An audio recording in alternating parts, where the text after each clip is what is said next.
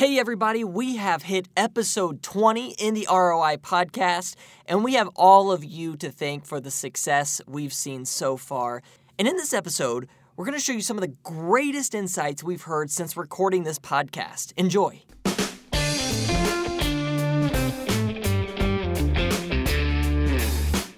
Welcome back, everybody. We are so glad you are listening to the ROI podcast presented by the Kelley School of Business here on the IUPUI campus in downtown Indianapolis.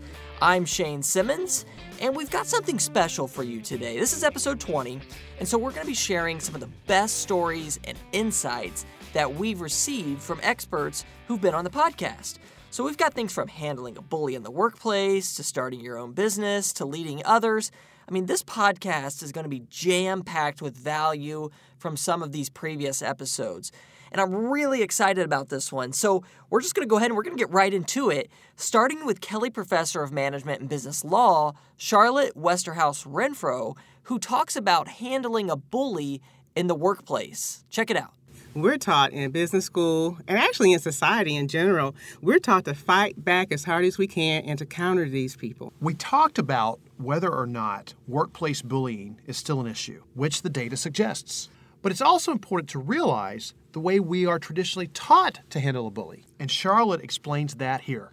When I think of a person that probably taught a lot of men to fight back in the day when I was younger. I'm talking back in the day, and that was Popeye. I'm going to save the man. I'm drunk to the finish because I eat Popeye always took care of Olive Oyl, and when the big bully came up, fought back. He's just a overgrown phony baloney. And Olive Oyl did not.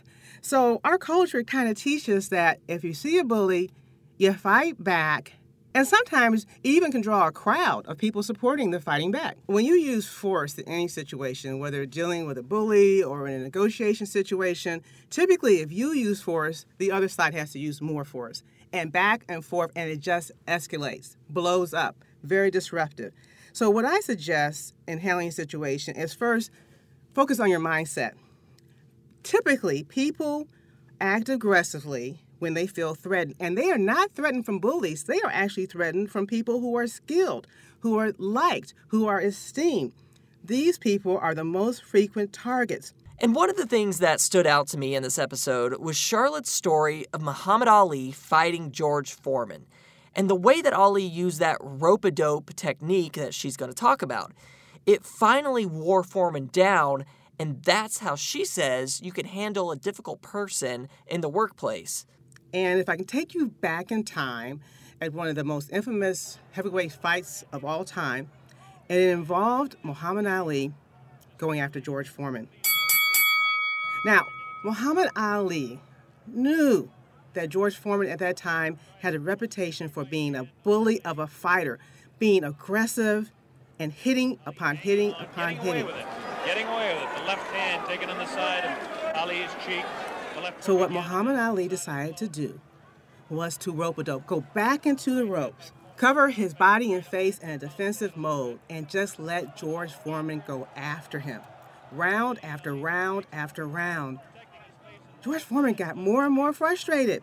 It wasn't working, but more importantly, Muhammad Ali knew that George Foreman's frustration would not only affect his mind, but his body and his punches got weaker and weaker, and all of a sudden, George Foreman was no longer a bully. He was too weak, and guess who became the aggressor? Muhammad Ali, who decided to hold back and use the holding back as an offense to defeat George Foreman. So now let me translate that to what you can do in the workplace if you're being attacked by a bully. First off, never underestimate the power of holding back. And as the bully gets weak, strike back with kindness. Even if you can't convert the bully with this technique, you can shift the negative tension that the bully is creating to positive empowerment because you're going to attract and enlist, most certainly, a team of allies, supporters, and advocates who are totally impressed with your restraint and your strategy. These individuals will champion and advance your cause in a way that you could not do by yourself. Next, let's talk about entrepreneurship with Kelley professor Kim Saxton. I do think that there are a lot of entrepreneurs out there who just don't know where to start, or if they get started, how to pick up the pace. We know that a ridiculous amount of startups fail. It's always the bad news of the startups that we hear about. But with Kim's latest research with her husband Todd Saxton, they found something that could help a startup thrive, and it actually doesn't involve capital. So, of course, you're always asking for money, but you know, sometimes it's not the dollars that you need, it's the connections that you need. And we found that the amount of help that they got, that they could get people to uh, say they wanted to help them, um, made a difference in survival. So, according to Kim, it wasn't the money that made the biggest impact on long term sustainability, but it was help? Yes, because help could be anything from mentorship, a testimonial, the intangibles. But it's those things that left the longest impact. So there is a funny quote from a song that says, you know, if you ask for money, you get help. If you ask for help, you get money. Ask for money and get advice. Ask for advice, get money twice. And that really actually plays out. Ask for advice, get money. Ask for money, get advice. Remember that. That is key, the Saxtons say, to running a successful startup from the get go. Okay, let's pivot to tech. Some quick stats for you. For those of us here in Indianapolis, we know the tech industry has exploded. In fact, tech jobs across the country are up 68% since 2006. But when you have massive growth, there comes talent shortages. But one tech company we spoke with on the north side of Indianapolis aren't having to deal with workforce shortage at all, despite the fact they've grown 300% in the past year. Here's how EduSource does it. So we're a custom software development company. Uh, we're primarily in the .NET framework. A lot of web applications. We've done everything from um, clinical trial software, project management software, all the way to uh, we have some firms that have um, Excel spreadsheets that they would like to get uh, online in multi-user, uh, including a lot of uh, mobile applications as well. So I'm managing a local project that was both both being worked on internally and had overseas uh, resources, about 15 of them from overseas, uh, both uh, Eastern Europe and India. Outsourcing is very common in the tech industry because talent is cheap. I think that's one reason. Uh, I think the other is we always, most of IT doesn't, isn't willing to invest a year or two into the development and training process. They want the fix now. And so as a result, they look for companies that can offer that. But I'm finding that outsourcing doesn't often offer that experience.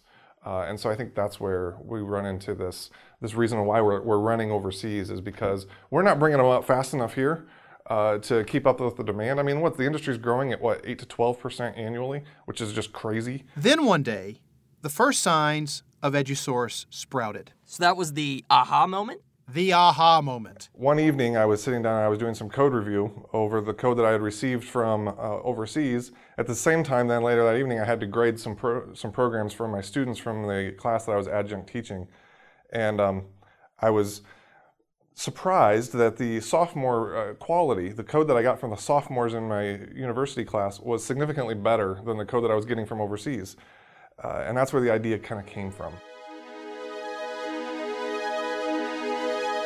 The possibilities began running through Jason's mind. Uh, so instead of saying, um, hey, let's outsource overseas, I thought, what if we edu-sourced to local university students? Uh, they're obviously very capable of doing this work.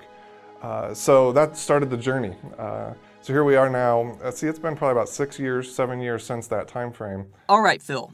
So you went to EduSource, you checked it out. Let's get this straight here for a second.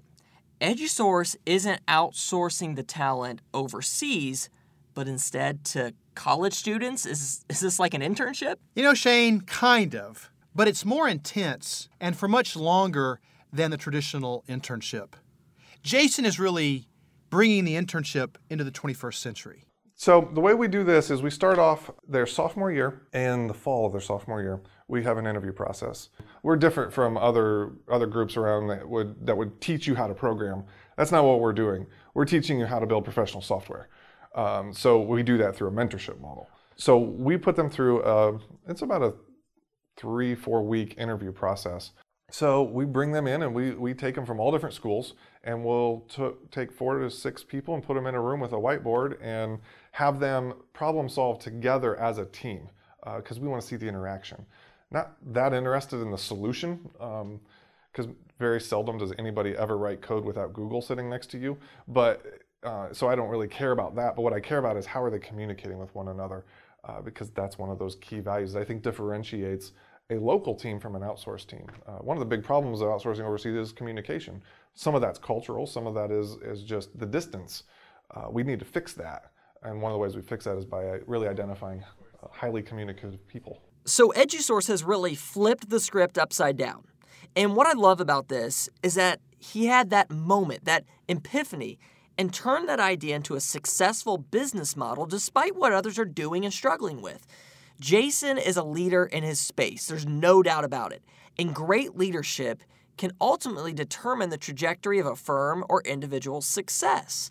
And that leads me into Val Grubb, a Kelley School MBA grad who tackled the subject of managing millennials, which has proven to be difficult for many companies.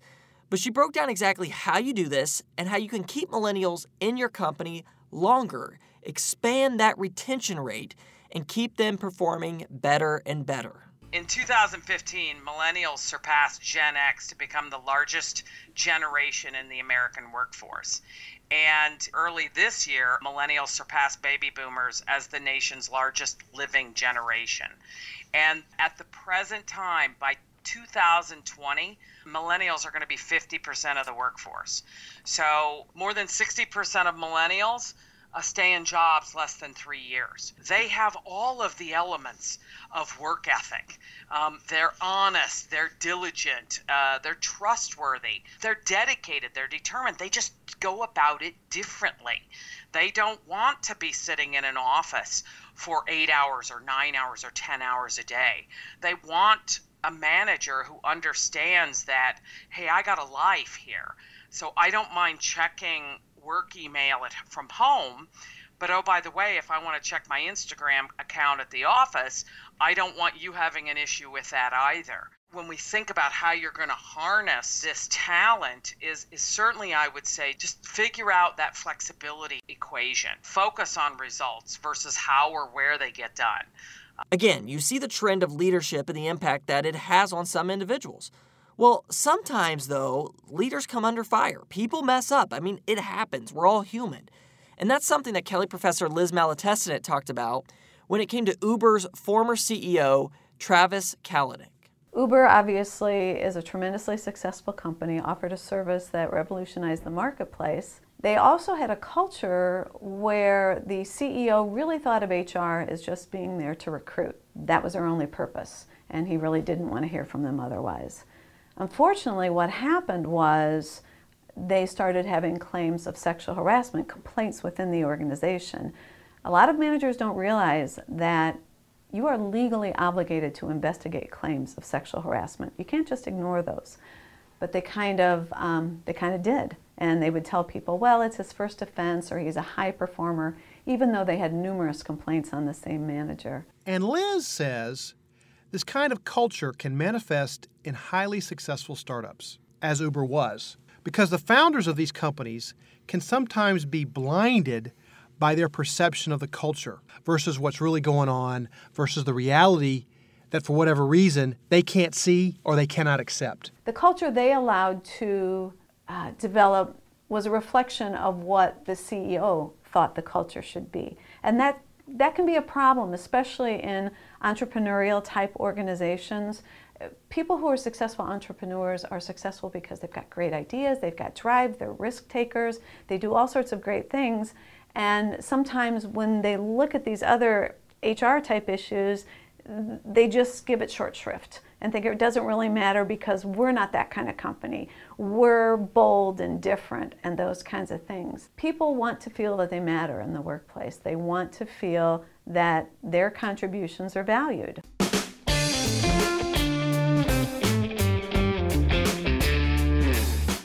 And there you have it. That was just a very small amount of highlights we've pulled together in these last 20 episodes. And we're really excited to bring 20 more and then 20 more after that. And so we'll be back next week with fresh content that will help you reach your personal and professional goals from managing your time to buying your health care. We're going to be hitting on a wide range of topics that's going to help out so many people. So be sure to tune in, subscribe to the podcast, leave us a review on iTunes. We would love to hear from all of you. So until next week, we'll talk to you soon with some brand new episodes of the ROI podcast. Take care.